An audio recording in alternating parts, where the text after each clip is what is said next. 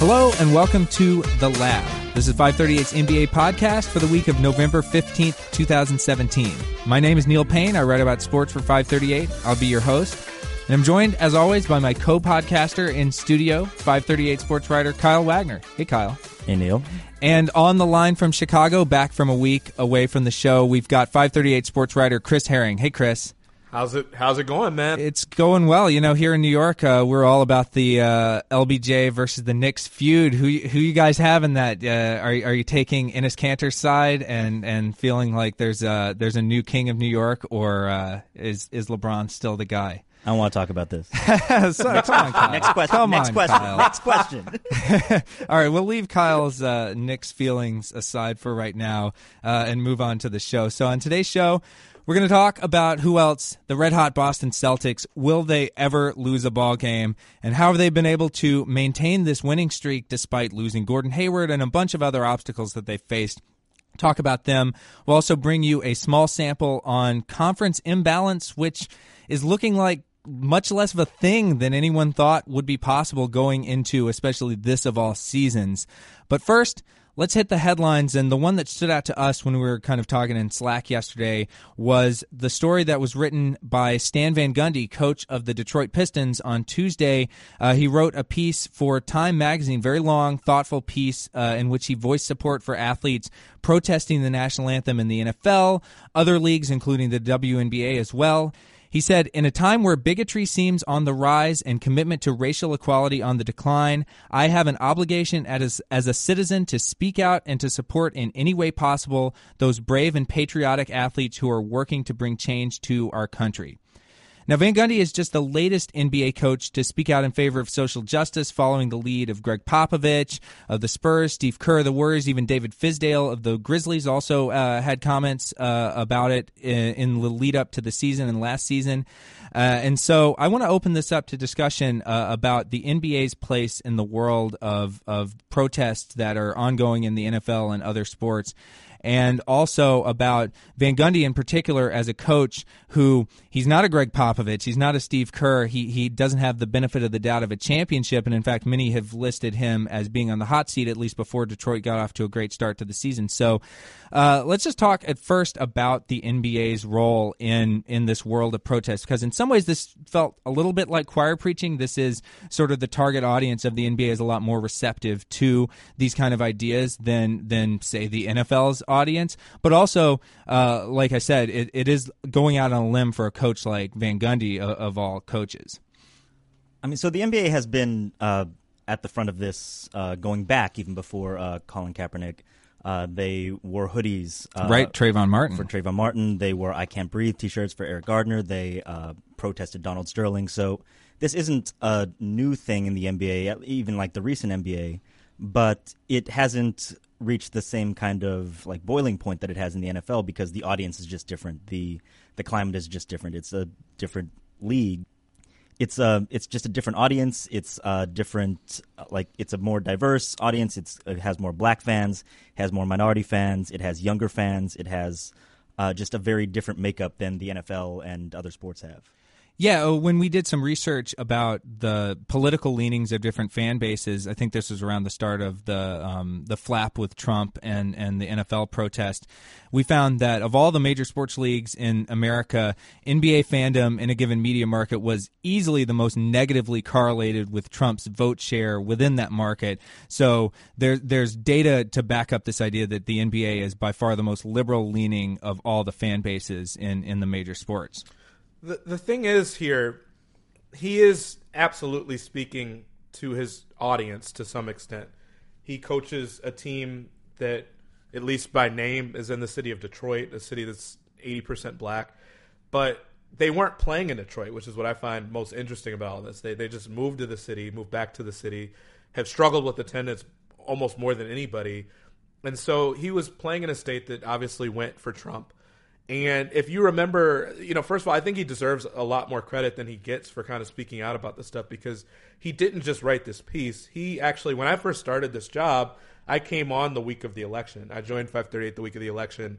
Stan Van Gundy watched his team come out and he basically said that they were really flat on a bus ride the day after a game, and he started asking some of his players, like, is there something I should know about? Is there something? Is it just the way we lost the, the last game? Is there something else going on? And they all were just really upset about the way the election played out and wondering what it would mean for them, what what it would mean for society. And he came out and just a, a tirade, basically saying our country should be ashamed. And this was right after the election. This is when emotions were high. This was after the state of Michigan had voted for Donald Trump, and he basically said. I, I have to watch my players. You know, I, I have the benefit of not having to really worry about how this impacts me as a black as a white man but I coach a team full of black players that basically watched the country vote for someone that is saying the things that he's saying about their group of people and about women and the way that he's done this. And so I respect so much of what he did there uh, because I, I don't see him as someone that has the same sort of job safety as a Popovich, as a Kerr. And I, I think it is powerful to have white men step up to basically say this. I, you know, I guess there aren't any star white male players really. There aren't many of them in the NBA, but you know the next closest thing to that is to have white people that have something to lose to actually step up and kind of the position that Kaepernick put himself in as a black man with something to lose. Having Stan Van Gundy do that, I think, is is very meaningful. I I think uh, at the same time, though, it's also meaningful that only the the white head coaches, not only like Fizdale's been speaking up, but like white coaches have kind of a a buffer there where like they get a little more benefit of the doubt that like th- that isn't a black person challenging uh, like a white audience on their ideas on these things. Like white people can speak more freely with a little more uh, just cushion than like minorities can. Right, and, and we're in a time where maybe there are fewer black head coaches than there have been uh, at various other times in the league's history. So, you know, maybe that does also amplify the sense of risk that if you are a black coach and you come out and, and make the kind of statements that we've seen out of Popovich and, and now out of Stan Van Gundy, that just, you know, increases the, the microscope that you've put yourself under in a job that doesn't traditionally lend itself toward job security anyway. Yeah, I, I think, too the biggest names and faces in this sport are obviously black and they are of the players. And so to some extent what is a black coach going to say that is somehow going to get more attention than LeBron calling the president a bum?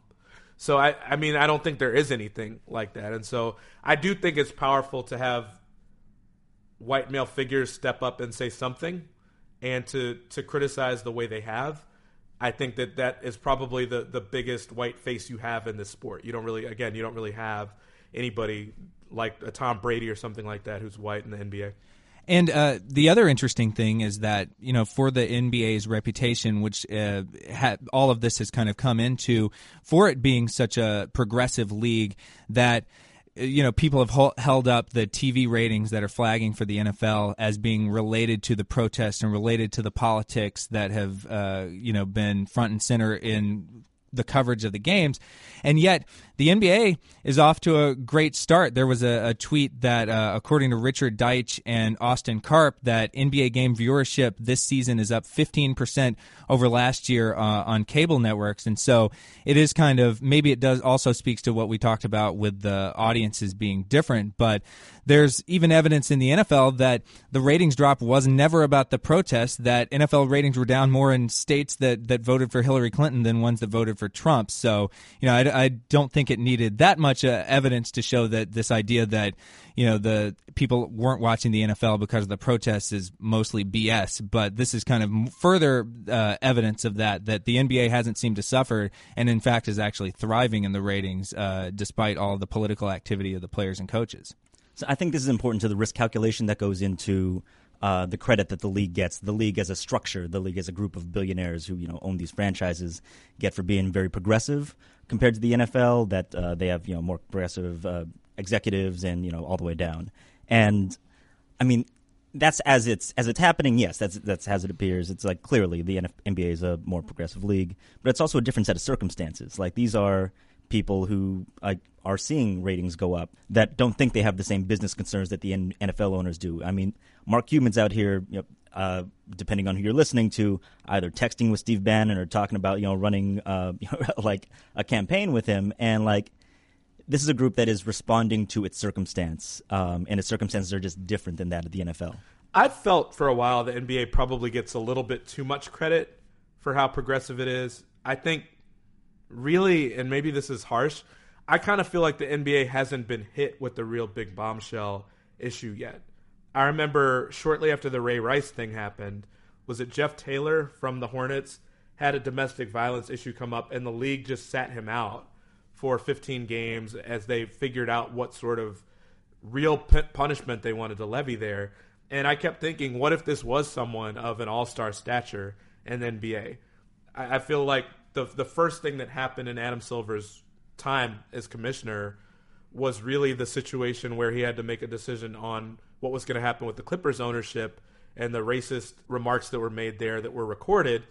But he handled that swiftly, and since then, I kind of feel like the league has been kind of lukewarm on a lot of issues. You think about the kneeling issue, the league has basically said, We really don't want you guys to kneel. We really would frown upon that.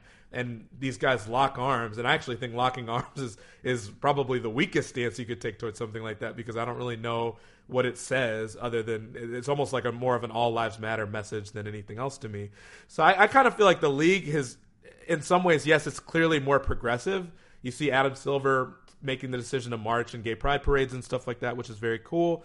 But I also feel like the league hasn't really found its true test yet of where its moral compass is compared to some of these other leagues that the the fan base is a lot different. I feel like they've been down the middle on most of the stuff and that we haven't really watched them have to take a stance just yet. Right. It's the thing where like LeBron and Dwyane Wade and Chris Paul get up and say that like we need to do something about this stuff, but in a way that doesn't offend anyone and that's seen as you know roundly applauded, and like that's what the NFL people are talking about. Well, Colin Kaepernick and um, you know all these players are going about it the wrong way, but if you're not offending anyone with your protests, what really are you accomplishing? Like, right. The point of a protest is not to make us feel comfortable.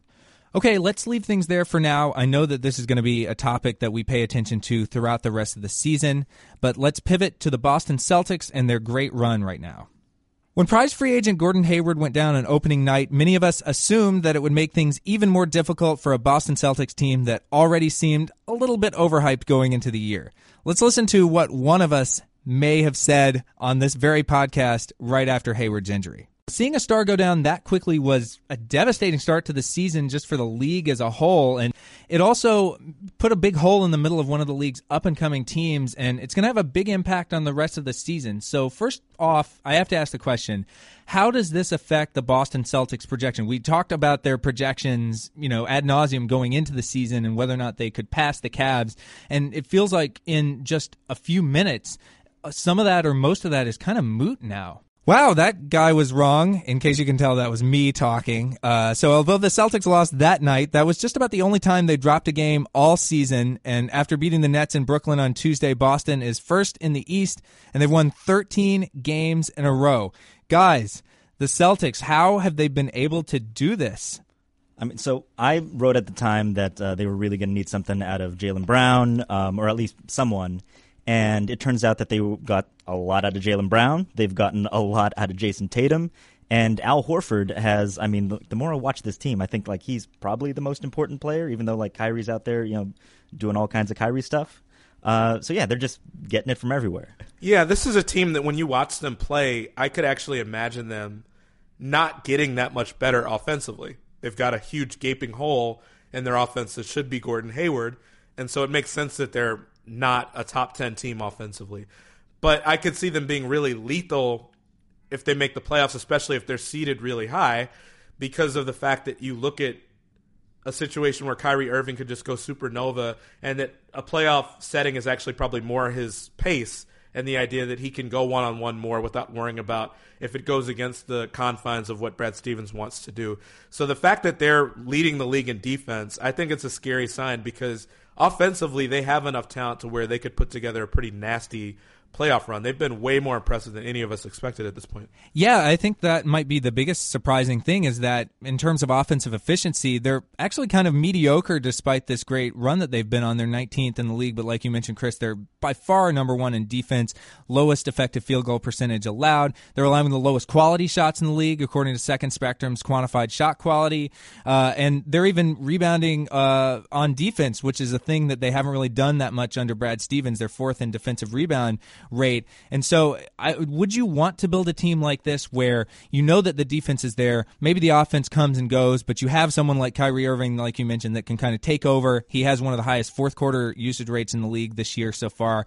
Uh, and and you kind of build that team where it's almost like a 2001 Sixers on steroids in some ways, where it's like defense is the core of the team, but you have players who can emerge on offense and and uh, you know take over when need be. So defense is something that we were pretty uh, lukewarm on this team coming in. That's true. They they lost Avery Bradley. Uh, they they got Kyrie Irving. They got Kyrie, but they also lost Isaiah, which is you know uh, probably a net gain. Maybe as, comes as out in the wash. Yeah, but. It turns out like the defense is number one in the league, and if you really drill down into what they're excelling at, uh, so again from Second Spectrum, uh, they are number one in the league in uh, off-ball screen defense, which is uh, one of the most important things like in the league right now. They've given up 78 points per 100 chances off of off-ball screens, which is um, for anyone like 78 points per 100 possessions is like ridiculous. And they don't have to cover up for Isaiah quite as much, um, like with the way that they would last year.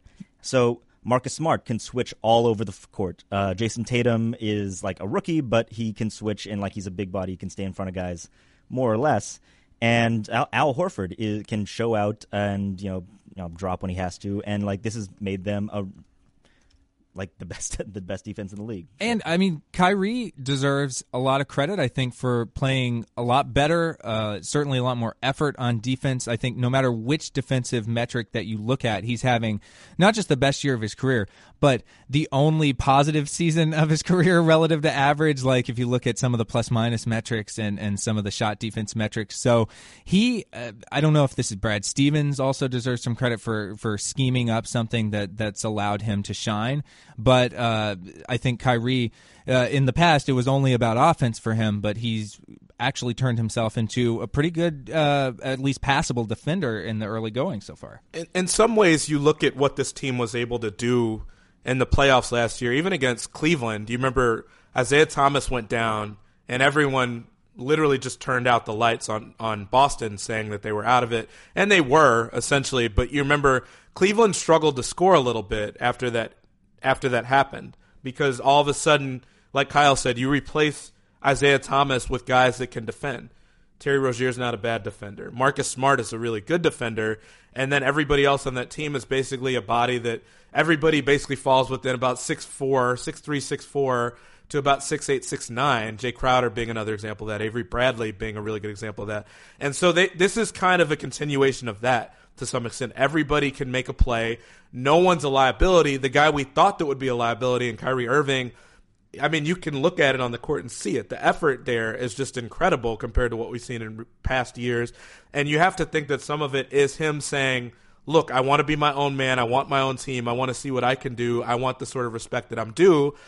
A big chunk of that, a big part of that is playing both sides of the floor and setting an example and showing that you're not just going to go out and score, but that if you're going to be the leader of this team, that you take responsibility for what happens on the other side of the ball. And Kyrie deserves a ton of credit for that because we all basically wrote him off and figured that it would be about the same with Isaiah Thomas as it was with Kyrie Irving. It's also uh, just the pairing thing where Kyrie's never played next to a guy like Marcus Smart, and like so one of my friends, uh, Drake Hang, like has this thing he says about uh, Smart where he's just point guard Ben Wallace. He he's not good at like a lot of basketball skills, but like he just ruins plays and like makes it impossible to play defense. Like he's basically a middle linebacker, just like bumping the slot receiver as he comes across like on those off ball screens, and it just it throws off the rhythm of the entire play when like Marcus is out there just kind of giving you like that one extra bump, like just getting in the way of things. And like that's a dude who Kyrie hasn't really played next to, and it's it's easier to play defense when like there's a guy gumming up the play like that and even on offense, they've managed to sort of survive his shaky shooting and still been pretty efficient with him on the floor. Uh, and so maybe it's just the fit of this team also. But I wanted to ask you guys if you did have to pick one person or player uh, who is most responsible for this run. Who would you pick so far? I, I might pick Horford because of the what he brings at both ends of the floor. The ESPN just rolled out their real plus minus ratings for 2018, brand new, uh, and it had Horford as the fifth best player in the league so far, and uh, I believe his impact was plus two points per 100 possessions over average on both offense and defense. He might be the only player in the league who can say that. So I think uh, in the early going, this new Celtics team has really brought out all of the things that made him already really good with the Atlanta Hawks, uh, and and maybe didn't show up as much uh, on the Celtics uh, right after he got there last year, but have really flourished this season. Every metric that you drill down on, like with the Celtics, Horford is at the center of of where they're effective. Hor- if Horford is setting a screen for you and you get the ball right after that screen and you take a shot, uh, you are much more efficient than if you hadn't. If Horford is setting a screen for you and you pass to Horford, you are much more efficient than like passing to us, like twice as efficient as passing to Baynes. Like uh, every, like literally every way that we can observe efficiency on the court as it involves like multiple players at a time, Horford is like at the locus of that. And if we're gonna keep it completely honest here, Horford is probably the guy uh, from a, a spacing standpoint that sets him apart from someone like Baynes or other big men across the league. And he's someone that is unselfish, sometimes painfully so, but is unselfish enough to where he keeps the ball moving in a Brad Stevens offense. Whereas, based on what we've seen with Kyrie, even this season, when he wants to take over a game, the ball stops a little bit. Um, I think you take that and, and you kind of take those lumps as you need to to take the offense that he's going to give you and the one-on-one offense he provides. But he fits the offensive style that they want to play a lot more. And quite frankly, like Kyle said, the screens that he's able to set for Kyrie to duck underneath and to make the moves he wants to make, you still need Al Horford to do that. He's been the biggest difference maker this year. He's been one of the best players in the league by far. Okay, so having said all that, we have to ask how long can this last? Can they keep this up? Obviously, they're not going to win every game, but what do we think is the future for this team down the rest of the regular season, but then also in the playoffs, considering how shaky Cleveland has looked, but how we talked about last week, they you know you can't write them off. Uh, you can never write off a LeBron James team uh, until someone can prove that they beat them in the playoffs. What's what's the future for this team? Does it depend on the defense staying as great as it's been, uh, or or you know the luck continuing in some of these close games? They've had to dig out of a you know a handful of really deep holes. They've also uh, you know needed to win uh, a few toss up type of games. Uh, what, what's the what's the ceiling for this team? So I don't think this run is reflective of like who they actually are. They're not gonna. They're not a Warriors level team just mm-hmm. yet.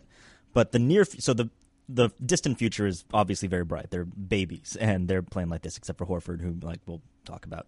But as far as this season goes, it really depends on how much they develop within the season because you can kind of see the lights flickering on. So l- last night against the Nets, for example.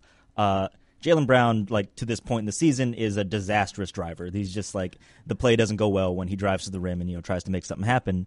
But you watch him, and uh, I think he had a pretty good game going to the rim last night. And it's just like, oh, so if he gets this to, to start working, this is a very different team because right now the offense just doesn't work when Kyrie's not running pick and roll with like with Horford and like whatever. They can run the Brad Stevens kind of Butler ball, but like it doesn't really work. Every every possession is kind of a slog, and they're relying on guys who maybe aren't as good of spot up shooters as they've been so far this year to make their shots.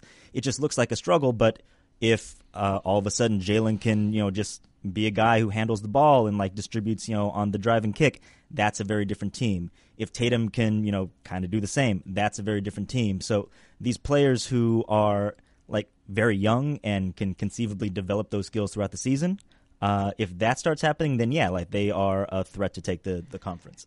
Yeah, and like you mentioned, Kyle, those two, particularly Brown and Tatum, have been so much better than anyone expected them to be going into the season. And you wrote about how that was going to be a crucial part of any kind of Celtics development and long term success. That I think that they deserve high grades for you know passing expectations in the early run of the season. Yeah, that that's easily the biggest question here. Normally, the sort of development that Kyle's talking about, you normally watch that take place over an off season, and so I don't know that they get there this year. But that said, none of us expected them to do what they're doing right now. I think it's become a little bit easier for them because they're so good defensively that, like you said, it, it, it gives you more leeway to not have to be great offensively. but when stuff gets tougher and when guys start to really trap Kyrie in a pick and roll, can they still hit an open shot? Can they make a play off the dribble? If people force Tatum to put the ball down on the floor, or, or, more so Brown because of his struggles at the rim and finishing at the rim. He did look great against Brooklyn last night, by the way, on some of those plays. But if if they force him to do that in a playoff series, the same way that teams made Danny Green do that in the finals, for instance, how does that change their offense and where do they go once a team counters with that? So I think those are questions that you're probably going to figure out more so over the next couple years than this season. But they've surpassed my expectations already at this point. A big thing with this team is just the fit with Kyrie and especially Horford, where uh, the Kyrie things, like Chris mentioned earlier, where Kyrie will just take over a possession. You decide he's going to have a Kyrie possession, and like that's just the end of it. Uh, Horford is a much more, a much smarter spatial player than Kyrie's ever played with. And running a pick and roll in a Brad Stevens system is very, very different than on a LeBron James Cavs team, where it's just like a grinding, kind of grueling thing, even with a player like Kevin Love. But, well, the Kevin Love uh, Kyrie Irving pick and roll was actually more successful than the LeBron Kevin Love one was because like Kyrie is a guy who's just going to find his own space, and Kevin Love can just run to whatever space is there instead of like where he's supposed to be. And Horford does that all the time. Jaylen Brown is doing that all the time this season. So Jaylen's off-ball numbers on his scoring are like through the roof this season, and you wouldn't make that connection uh, right away where oh Kyrie is going to you know make guys better like off the ball, but like that's what's happening because Kyrie just draws so much attention. They do this funny thing sometimes. I'm not sure if it's deliberate where it's kind of like in the offensive version of like the Thibs defense, where on the strong side there will be three off-ball guys uh, for the Celtics, and Kyrie has the ball on this side, and he'll just decide to run a pick and roll and just dribble right into the other three defenders, and just instinct takes over where like all four guys are all of a sudden looking at Kyrie, and everyone just sprints to open space and they get an open shot out of that. It, and like only really Kyrie can do that because like no one really dribbles and like has a handle like Kyrie. But it's this thing where like the Celtics are making it work with what they got with Kyrie, and it's just it's just fun to watch. All right, let's leave the Celtics there and wrap up the show we always close the show with a segment that we like to call Small Sample. This is where we discuss an emerging trend that doesn't have a lot of data behind it yet, but might end up possibly being meaningful before season's end. And this week's Small Sample is brought by a listener uh, who, who, reached out on Twitter named Tristan Z. Hare. I don't know if that's his real name, uh, but he asked me about uh, the fact that there's so much parity in terms of wins and losses between the East and West in the NBA right now uh, that it's still a small sample, but that the teams uh, are almost matched perfectly in terms of the records at each ranking slot. Uh, and he's right about that. He's also right that the East is ho- more than holding its own. Right now, it has a 518 winning percentage in cross conference games. Uh, the East, just for some context, has not been above 500 in a season since 2009, and that was the only other season since 2000 in which they were above 500. Last season, they had a 45% winning percentage in cross conference games. And we even talked about this before the season about how there was a massive talent exodus going from the East to the West. Chris, you and I found that 22 of the NBA's top 30 players uh, last season were in the West, uh, or were starting this season in the West, and that was before Gordon Hayward went down with an injury. He was one of the only notable ones that went from West to East. So how has the East managed to stay not just competitive but come above water uh, so far this season? I think really when you look at that, I'm a firm believer that the more talent you stack on one team, and in this case, like you said, it was mostly players going from the East to the West. The more talent you stack on a given team, the more they have to figure out as a result of it.